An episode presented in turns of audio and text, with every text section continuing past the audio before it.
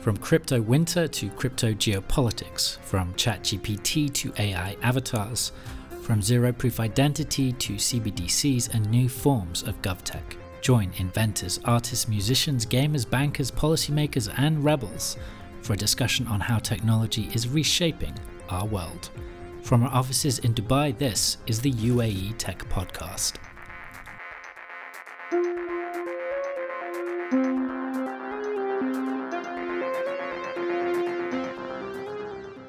Think for me, being able to bring back uh, and just having that sort of historical connection to the region, being able to, I want to even say, like being able to read the Arabic script you know something that i've learned growing up. And then now here's this opportunity to think about how are we going to make something that's meant to be global and but make it make it also regionally specific because it is about mm. celebrating the world, but also we want to really emphasize and, and um, the connection to the region and you know something like trying to design in both in Arabic and in English and being able to think about, you know, how would, and it tied me all the way back to my wayfinding industry, which was my first career out of university, uh, which is really about how do people navigate through spaces, uh, because we had to think about that, like how are people going to feel this sense of um, connection and presence and uh, connect and be able to navigate through the space in a very seamless way. From October 2020 to really recently, Aisha Sheikh has worked as an experience lead and UX architect for Magnopus, where she led the design team for the Expo 2020 Dubai Xplorer app. Now, some of our listeners have probably used the app. It allowed anyone with an internet connection to experience Expo through the eyes of a robot or avatar engaging in treasure hunts, puzzles, and augmented reality. The Dubai 2020 Xplorer experience was ahead of its time. A significant and to some extent overlooked case study within Dubai itself, the creation of the app also coincided with the rebranding of Facebook to Meta and a surge of interest in the concept of a metaverse. In this episode, Aisha walks us through the story of the Xplorer app and also hints at some of the factors that will help evolve spatial computing in the future global talent, local access, training, and a digital culture which is pluralistic and hopefully multipolar.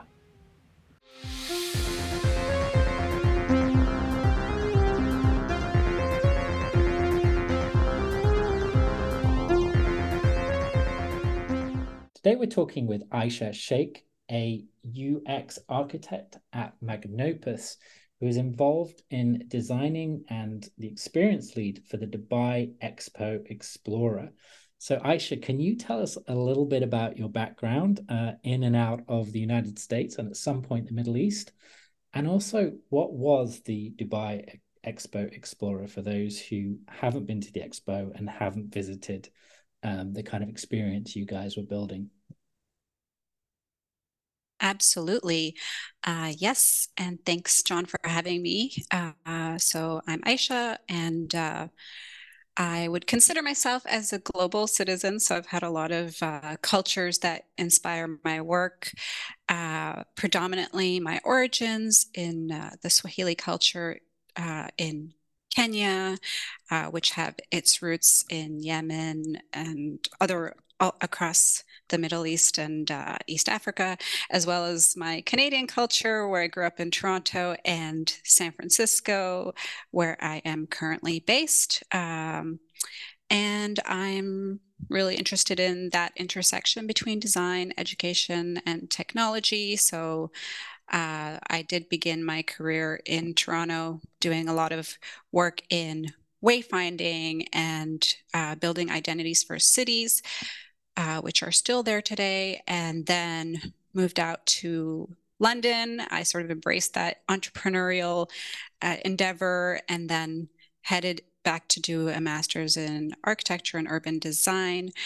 Uh, and then I actually met you, John, in Jordan. So I had a great opportunity to work in the NGO sector, working with INJAZ. Uh, so that actually took me to explore around nine countries in various Arab regions, and uh, and then back here, kind of answered my call to this sort of tech hub of San Francisco. Um, so yeah, that's a little bit about my background, uh, and I can tell you sort of post COVID what I started working on in this intriguing world of UX and uh, product design leadership at Magnopus. Um, uh, I've always had this interest in education and cities, as you know. And so this Expo Explore app that I had an opportunity to work on for the Expo 2020 Dubai was really about trying to combine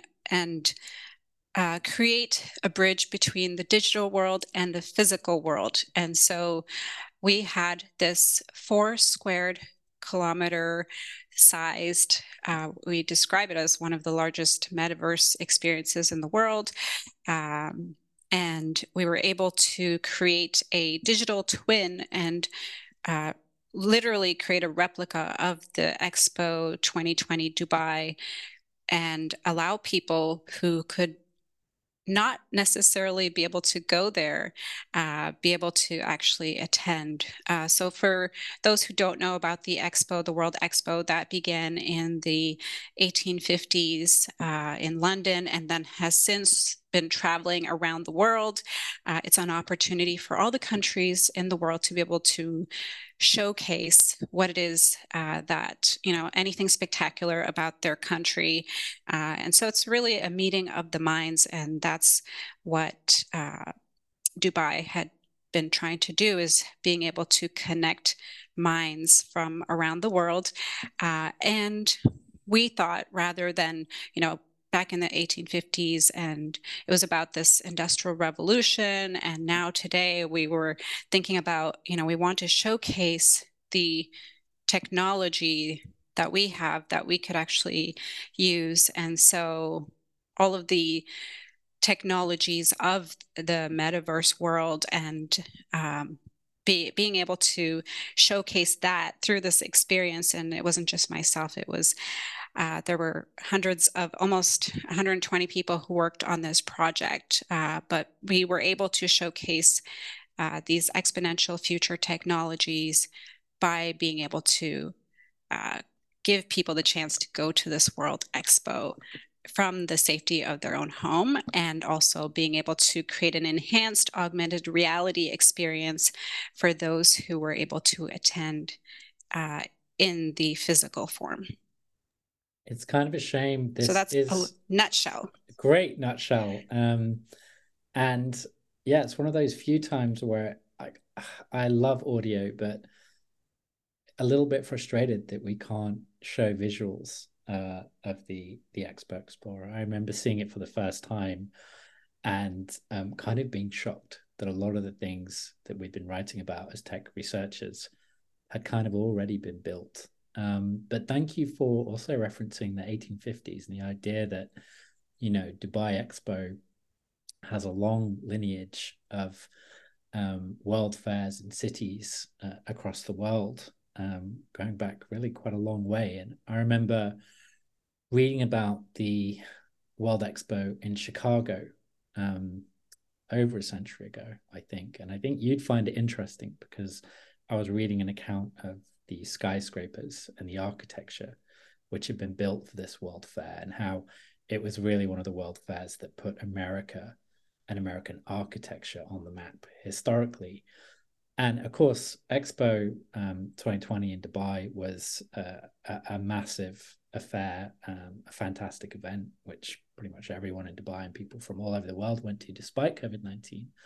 But listening to you speak, I was thinking, it is kind of fascinating that there was this parallel mirror expo, uh, which had been, I guess the word is architecture, which had been built in these immersive realities, uh, and where anyone in the world, uh, as long as they had a connection, um, could visit it and look around. Do you think um, I mean, what do you think the precedent that's been set here is? And also, do you think this is a legitimate place for architects and designers and people who want to create? Do you think they're increasingly going to move into these immersive realities and create these kind of mirror experiences going forwards? Uh, I think absolutely. Whether I think that people will be building these experiences moving forward. I, I definitely think there's, for those who are budding uh, designers and creators and you know architects that are curious about where to go in their futures, I, I definitely think that what we're seeing, which is what I find so fascinating about technology, is that we're seeing this convergence of technologies and we're seeing that you know there's this connection between the ai world and uh, you know if you want to just talk about it more generally around web 3 or you know they call it the spatial web or spatial computing uh, so that world is really about the convergence of ai and ar and uh, a whole bunch of other technologies um, you know, it's exciting to see what opportunities are out there. And I think for me, there were definitely these, it was an accident, but more like a surprising accident that I could use my background because I've been, you know, trained as a designer. I've had this opportunity in a more like 3D world um, with cities and architecture. Uh, and then I got into education. And with this Expo Explore app, there were these opportunities to bring all of it together. Uh, and I think that cities and built environments are naturally it's where we live. So I think there's always going to be opportunities for builders to reimagine what it means to develop the future of where we live. Yeah. And I mean, this experience was was a big deal for listeners. So Time voted it one of the 100 best innovations of 2022. I guess one question I wanted to ask you was what was it like when you first found out about this project? What was it like when you joined the team? What case studies or examples did you have to model this work on? Had it been done before? Kind of you know, to what extent were you starting from scratch and and what were your inspirations? Mm-hmm. Uh, I think so. One, what was it like to join? I think um, I think one, I was very excited because it had been a while. It'd been almost, I, I want to say almost um, maybe like eight years, right, since we have left or since we were we met in Jordan, and um, yeah, very. I always love when I very different. Very very different. Yeah. Very different time, and I always love when I could build on skills or experiences that I have and you know mm. just diving into more of a mastery level of any subject matter or technology. So I think for me, being able to bring back uh, and just having that sort of historical connection to the region, being able to, I want to even say, like being able to read the Arabic script you know something that i've learned growing up and then now here's this opportunity to think about how are we going to make something that's meant to be global and but make it make it also regionally specific because it is about mm. celebrating the world but also we want to really emphasize and and um, the connection to the region and you know something like trying to design in both in arabic and in English and being able to think about, you know, how would, and it tied me all the way back to my wayfinding industry, which was my first career out of university, uh, which is really about how do people navigate through spaces, uh, because we had to think about that, like how are people going to feel this sense of um, connection and presence and uh, connect and be able to navigate through the space in a very seamless way. Uh, so I had to use some of those cues from from that world, uh, but then also being able to look at the work that we did in partnership uh, with how people express themselves in the region as well as globally. So being able to see avatars that were diverse and represent and allow people to customize and I talked about this sense of presence, something that's like really important for creators who are developing things in in a spatial sort of XR world. It's being able to create that individual individuation. Uh, creates this pleasurable experience for people and that's one of the top if we want to think of like the sort of from down at the bottom, we want to make it safe for people. Like that's an essential need. But then down, up to the top would be sort of reaching the peak of the best experiences uh, would be the ones that make it so that you can really feel like you are an individual um, and you feel really immersed in that experience so being able to really like see go back to that uh, to that region and think about how do we make it so that people feel respected and cultures respected was really uh, enjoyable for me. I would say um, trying to think about a lot of the inspiration. Uh, I, I think just inspiration definitely came from having uh, a lot of uh, working with such a diver diverse team. Uh, we had people who came from narrative design backgrounds to and you know immersed in sort of experiences uh, being able to be inspired by the architecture world and uh, and artists who were inspired by the architecture in the space.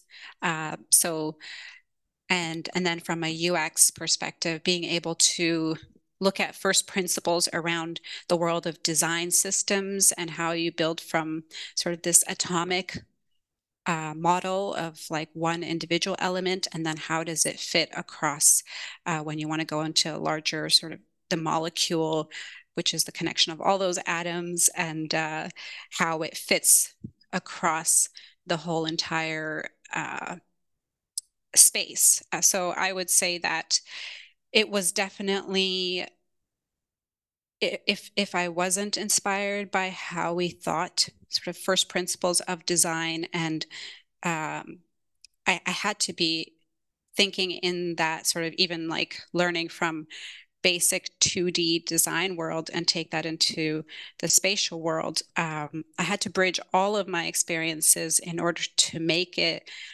um, in, in order to make it a cohesive experience because otherwise it was just all of these different industries and we did have a challenge of how do we bridge all of these features that people that um, the world expo was interested in and how do we actually make it a cohesive experience? So really i had to be inspired uh, and then work with the team to really come up with a vision that made sense on how these different experiences would come together. Uh, yeah, I hope that answered your question. No, that's really interesting. And I, I definitely want to ask you about kind of the global point and, and the cultural point later. But just to begin with, on the practical side, so did you visit the expo site significantly beforehand? And also, what was the kind of experience that you were providing? Was it a mirror kind of a, a mirror reality or a mirror experience of walking around the expo physically? Or were there certain differences, augmentations, um, design tweaks in the virtual experience that necessarily weren't in the physical physical experience? Uh, with it, did you try yes. and mirror reality as much as possible, or did you try and gamify it and add little things into the digital experience to make it more fun? Great question. So, uh, this is a project that Magnopus was working on prior to me even joining the company. So it was something that began from because the World Expo Expo was handed over to Dubai in 2013. and then you know they started developing their concepts and then magnopus was brought on board around starting from around 2018 uh, so there are multiple experiments and phases of this project so we've been talking about the app but there was a phase where it was focused on uh, the mobility pavilion and creating this sort of 3d uh, virtual reality experience um, and you know that ended up teaching a lot of lessons that could then be used into the app itself, um, particularly wanting to make it so that, you know, it could be usable for people walking around the space, which, you know, that wouldn't make as much sense in virtual reality. So, uh, so there were multiple iterations and visits from the beginning of that 2018 or 2017, 2018, uh, until after when the exhibit was done and um, you know being and i think one of the greatest challenges was trying to even develop the space based on bim files and architectural files from renderings from architects uh, so it was developed as a replica before the physical space was even done uh, and then it was iterated on multiple times because uh, believe it or not the expo uh, site, physical site, changed multiple times mm. uh, along the way. So you know the the ways that up until a month before, the ways that uh, certain materials were used, and we wanted to make sure it was close to reality as much as possible. So we had to develop a technology, a suite of technologies that would make it so that when we change something, it would replicate across the site. Uh, so that prob trying to solve that problem actually became an opportunity uh, for us to develop a suite of different services. So I mentioned around the avatars, there were multiplayer services, being able to make it so that um, it was live. So that was the other thing, it was live. So you could see an avatar that would be in the space in uh, in a different world in from my home in San Francisco, I could be roaming around as an avatar in the expo site, and then someone could be looking at it with their, their AR glasses and seeing avatars roaming around. And if you were part of the same group, you'd be able to interact with that with those people. So those were the multiplayer services. Uh, being able to actually beta test Google Cloud Anchors and making it so that it was centimeter accuracy so that, you know, we had uh, the Falcon, which was the inspiration for the UAE pavilion.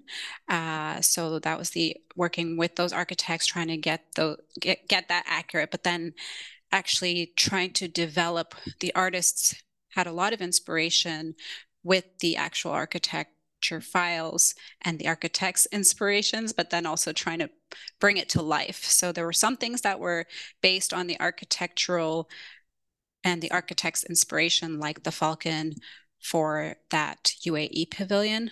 But then there were some that were just fantastical. So we wanted to also enhance the site. So for those people who are at home, they would actually see uh, everything from the jerboa, which was from the region, to the different uh, fish that were in that region, but then also seeing a flying dragon, which is one of my favorite uh, activations, as we called it. Uh, and we know that there aren't dragons in Dubai, but uh, it was a way to enhance uh, the physical world as well.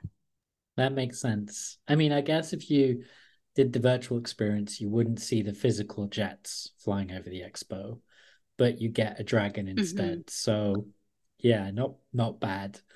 Um, you mentioned you AR and VR a couple of times, and there's this idea of the metaverse. There's this new idea of spatial computing. What do you think? Do you, uh, for, based on you know using these technologies and and working in this space, do you think this is only going to grow? And do you think this this kind of experience is not only the future for things like Expo, but possibly the future for the web. Hmm. Uh, yep, absolutely. I definitely think that we're just at the beginning of it. Um, I think that I think it's both one of the most exciting things and then, you know, I'm an optimist, so as creators, we always have to be optimists because that's how we continue to create. Mm. Uh, but I think that there are definitely, I have to also pay attention to uh, other technologists and people who might be like a little bit more pessimistic about it. But the rate at which things are developing is so rapid that it's hard to keep up, right? And there's even been like a, an open call to put a halt on developing AI technology by people like Elon Musk and yeah. other people in the industry uh, because of you know just giving a chance for people to catch up with the technology and how it might be usable for them. Uh, but I do think that it will all come together in this spatial computing world because uh, and the sort of internet of things and being web3 being something that is going to be spatial in nature. So uh, i don't see it stopping at any point. Uh, yeah I, I i think that humans are driven to develop and to innovate.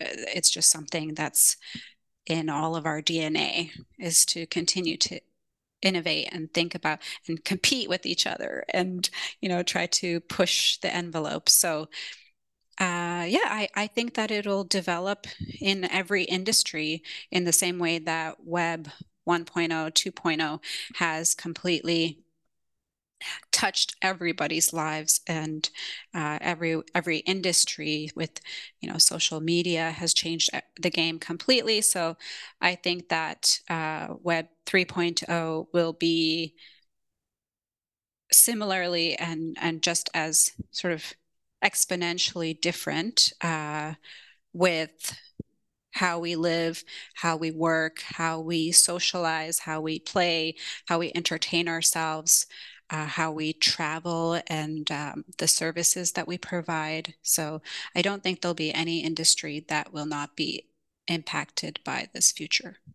Yeah, and I think this is an interesting segue into into kind of discussing the creative class and some of what's going on in the Middle East. Um, because when we met in in Amman, both of us at that time were to some extent involved in the creative life of the city, um, be it in the kind of urban planning, design, architecture, or for me, the kind of you know fine art and, and publishing and um, that kind of thing to some extent, design as as well. And there's a lot of creative talent in the Middle East, and there's also this sense that if Middle Eastern city states like Dubai or countries like the UAE have to find a way to compete against much larger countries and corporations, corporations the size of nation states. They have to start attracting talent. And of course, there was this dream with Web 2.0. Um, you know, we heard it during the Arab Spring, we heard it before the Arab Spring, you know, that YouTube, um, Twitter, Facebook, Instagram, these things would create an entire new digital economy. And it did kind of happen. But there's also kind of a lot of exploitation and this feeling that the internet was never as free as it could have been. The creators never quite got the deal they could have got. And that also a creator in the United States or the UK um, or other cities had a much better deal than a creator in uh, Dubai or Palestine or Amman. Now things have changed a little bit since then. You know, in Dubai you do have access to a lot of the same software that you have elsewhere in the world. But if we're talking about the future of the internet, if we're talking about 3D experiences, if we're talking about entirely new opportunities, how do you think new parts of the world, like the Middle East, can find a way to train talent. And and also i mean that would be question one how can the middle east incubate talent in this space? And then i guess question two which might be useful for our audience is how did you become uh, a design and experience lead? What was your journey? And and what advice would you give to you know gen z or kind of uh, creative digital creative talent that kind of like the idea of the metaverse and like the idea of this spatial computing, but have no idea even where to start. Mm-hmm. Uh, no small questions. I love it. Uh, so I think yeah. I don't yeah, expect you to have an answer. You know what I mean? I think it's a very, it's a very, it's a critical problem. You know what I mean? Because Right. yeah, if if if we're just going to be, if it's going to be the same as before, then we know that the United States and other countries are just going to dominate the future of the digital economy as they have dominated it over the past. And I think so. It's a big question for everyone, really. And you were talking a lot about globalization and inclusivity. Um, and I think you know when I go into Decentraland, it feels really American. And I, you know. I I love America. I studied there. Um, I grew up with that culture, but I do sometimes think, well, this is kind of kind of feels local. And that's why I love talking about this Mhm. project that you've built because it's so different. hmm Yeah, I love reasoning this with you. So thank you for asking because I don't think I've recently have had the opportunity to reason out loud with someone about some of the things that I care about. So, you know, it's an opportunity for us to reason this together. Um, but I will say that I do, uh, this is the thing, number one, this is the thing that I actually want to continue to work on uh, in my next uh, stages, uh, thinking about at least, you know, for the foreseeable future, I want to think about the fact that uh, at least I can even see like the Arab and African nations, they have so much in common in terms of history and interests. And uh, I think borrowing from global leaders uh, and cities like Dubai, that seems to be ahead in these areas that we're talking about, and at least ready infrastructurally to adopt these things. Um, but how can we borrow from Dubai and in prioritizing education and talent mobilization uh, that could actually enable this mutual economic opportunity. So, you know, even East African countries being able to build a tech savvy workforce is critical for being able to harness that technological innovation and, you know, build these um, you know we're hearing a lot about the smart cities. So so i think there's a lot to be learned in terms of and where that opportunity will come is by bridging and creating more uh, connections between places like Dubai, which they're already starting to invest. But I, I think that once they've once Dubai is like feeling, you know, really pushing to be one of the global leaders, being able to see, wow, we have a lot of historical connection to this other region. You know, we call it the Silicon Savannah in in Kenya. Really? So being able that. to, Ah, yeah, so there's actually a big tech hub there that's that's budding, and uh, I think there's so much to be learned from. Especially because of the historical background and shared history, shared challenges around, uh, you know, post-colonial life. So I think that um, there's a lot of, and there's actually a lot of even um, Arabs that still live there. There's a linguistic commonality. You know, Swahili is half Arabic. People probably don't even know that.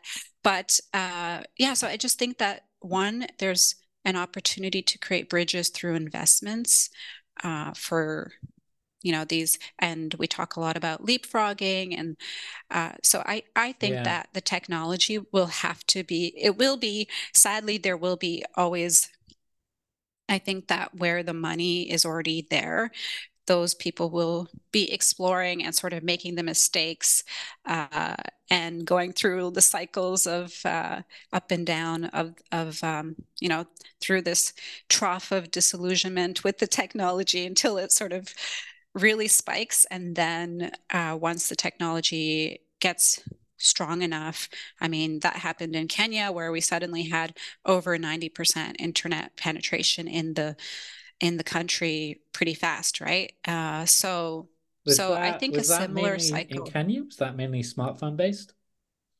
Guessing, right? Uh, that mobile being able or to have mobile mobile yeah, uh, yeah, okay. access, Yeah, but but of course using it in different Mm, ways. But different ways, uh, yeah. and then being able, you know, yeah. So I think I think we'll see something different. I think it will have to have as localized solutions as possible. So, um, so I, I think there's definitely opportunity there. I do want to talk about another aspect of this, which is uh, so at Magnopus, uh, we've been taking these technologies that we've been developing, uh, you know, the suite that I mentioned, and now creating a platform that could make it really easy for in both you know bigger companies but also individual people and businesses. So being able to allow people to be able to create these spaces to be able to quickly publish content so that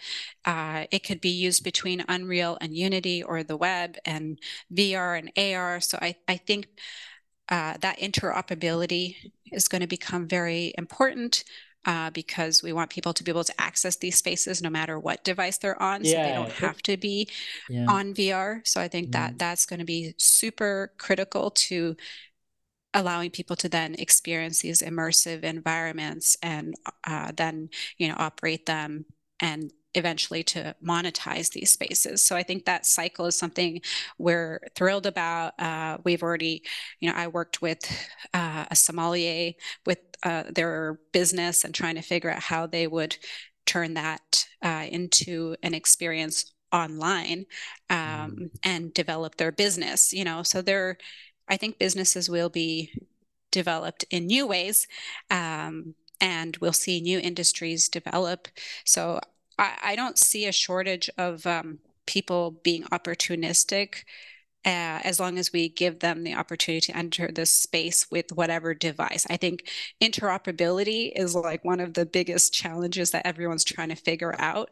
And if that's solved, which I think blockchain will help us with, people will be able to take, uh, you know, take their identities across various devices. And I think that's that's super critical around this sort of democratization aspect. Yeah, their um, identities, um, virtual assets, and and you're right. If there's a common framework, I see what you did there. You know, because because you've gone from Silicon Wadi and Silicon Sahara to pointing out that if there are common frameworks, software, interoperability, then that improves access and it also improves possibly the monetization and the revenue for everybody. Um, and I think that is super interesting because right now you've got a lot of siloed metaverses, you know, all with different standards and protocols. It's a bit like gaming in a way where you've got, you know, your Xbox ecosystem, um, your mm-hmm. PlayStation mm-hmm. ecosystem, your Steam ecosystem, uh, your Apple App Store ecosystem, uh, with all sorts of interesting payment terms and things like that. And exactly. we we say the metaverse, yeah. but you know, really what you've got is is a lot of these kind of siloed worlds. And then you have experiences like Fortnite, which technically apparently isn't a metaverse, but it has about 300 million um, you know, unique players. So these these systems are massive, um, particularly in the gaming mm-hmm. community. Um, but there are also a lot of games like Roblox and Minecraft that for the you know the younger generation have gone completely mainstream. Yeah, I do. You know, but, I see them yeah. like yeah. I totally see that younger just because I didn't touch on like the advice aspect, but I see that younger uh, audience. Yeah. Including my young, you know, five year old uh, cousin who's totally versed on Roblox more than I yeah. am. Uh, and but I, I, wanted to touch on that in terms of you know for the future. Um, you know, this industry for myself, number one, the way it's developed today, UX and XR wasn't there when I was studying in the same way.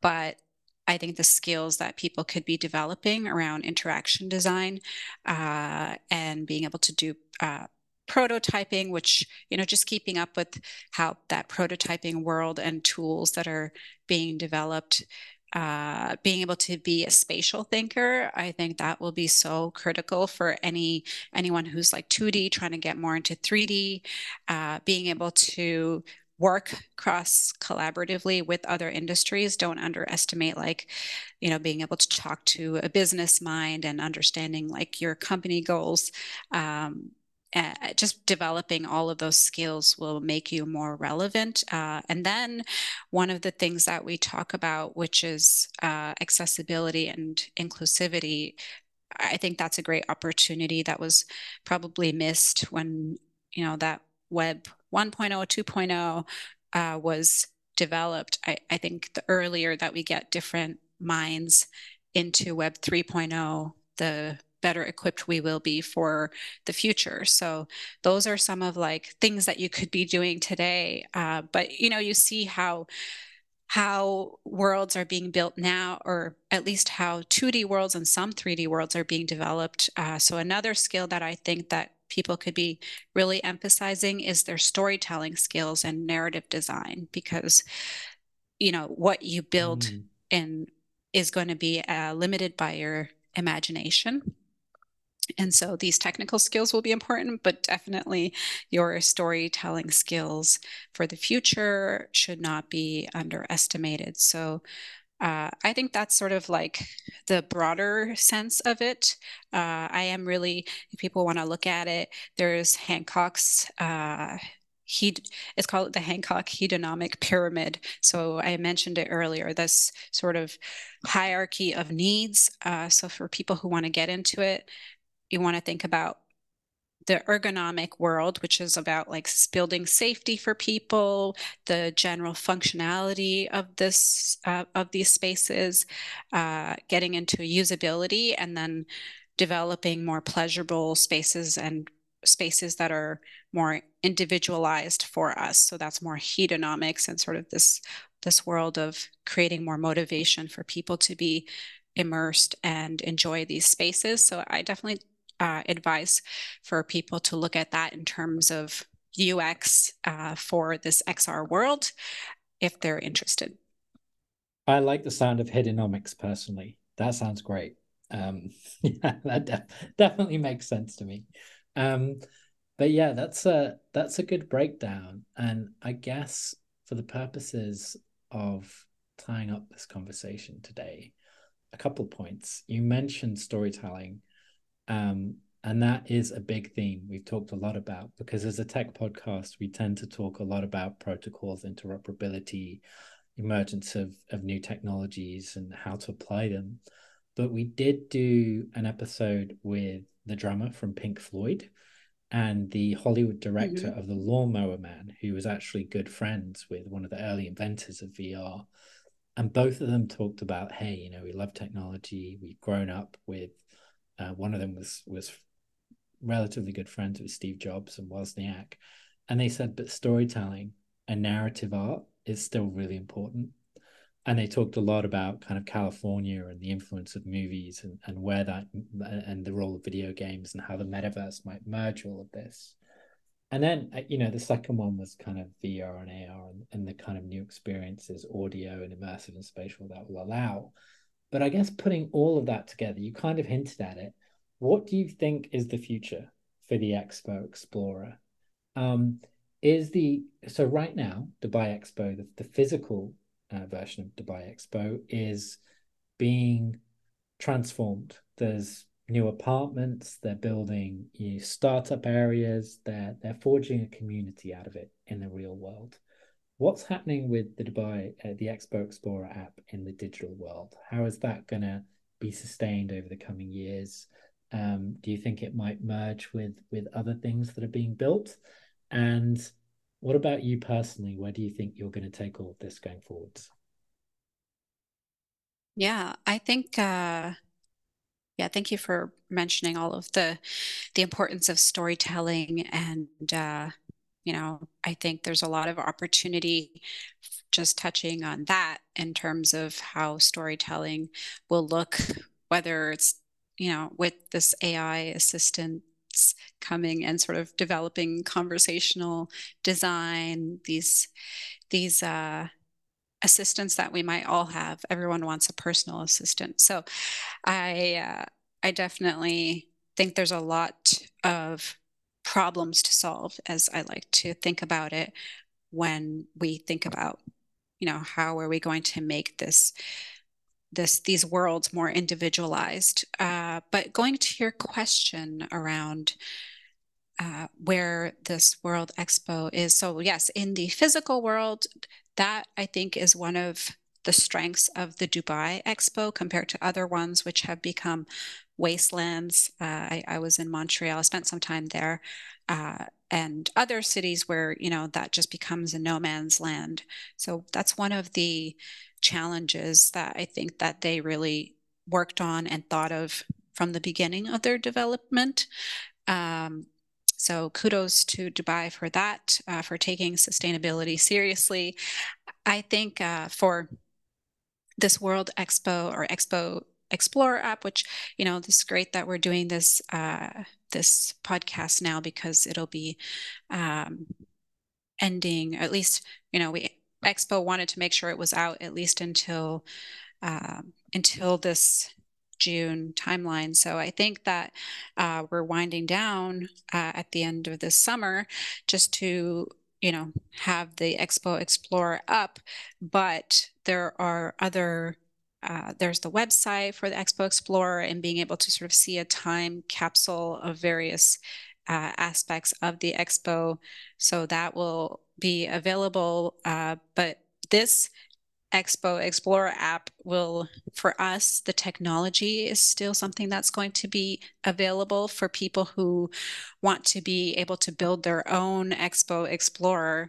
Uh, we'll be eventually releasing our connected spaces um, uh, platform to be able to get other creators and other businesses who want to create this sort of digital replica of their worlds and connect the physical to the digital.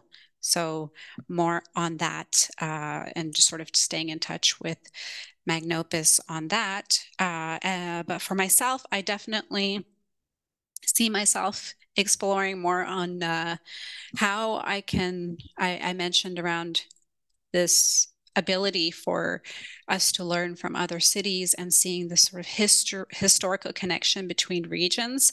So I definitely want to be able to look at uh, opportunities around how education um, and talent mobilization can create uh, just like a lot of challenges around that to solve, which is something that I had an opportunity to do that on Expo, sort of bringing to life and learning about different regions. So I want to continue to explore that intersection between AI and um, uh, AI projects as well as in the XR space, uh, and just being able to you know stay sort of connected and learning about what technologies are developing and what companies are continuing to build in the space um, and yeah i also want to continue to be educating uh, i'll be advising i've been an advisor on companies uh, that are uh, based in east africa so i want to continue to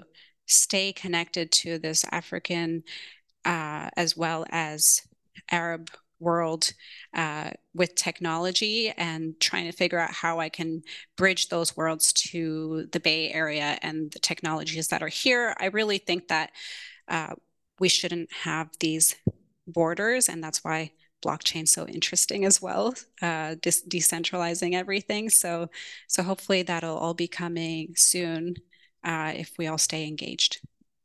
Yeah, and tune in. We've got some episodes with Joel Dietz and some of the Ethereum guys on the role of blockchain in the metaverse. But um, Aisha, thank you so much for your time today. Can't wait to see what you what you're up to next. Um, stay in touch, and I hope we can do an episode at some point in the future um, to see where you're at. Thank you, John, and it's great to see that our connection from Jordan has still stay, stayed alive all these years. Yeah, George, something about Jordan.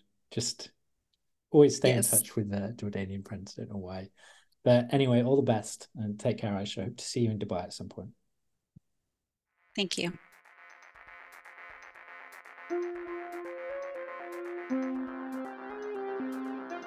Sponsor information. The UAE Tech Podcast is distributed by Albawaba Business free of charge. To sponsor a single episode or a series of themed episodes, please contact our editorial team or download a sponsorship press pack. Sponsors receive an article on Albawaba Business, syndication distribution on Albawaba Syndicate, email direct marketing across the region, and brand inclusion across all podcast marketing, design, audio, and video formats. Albawaba is not a PR company, and we do retain editorial discretion and quality control as an independent publisher. Companies looking to support a dialogue on technological transformation in the UAE are encouraged to contact our team.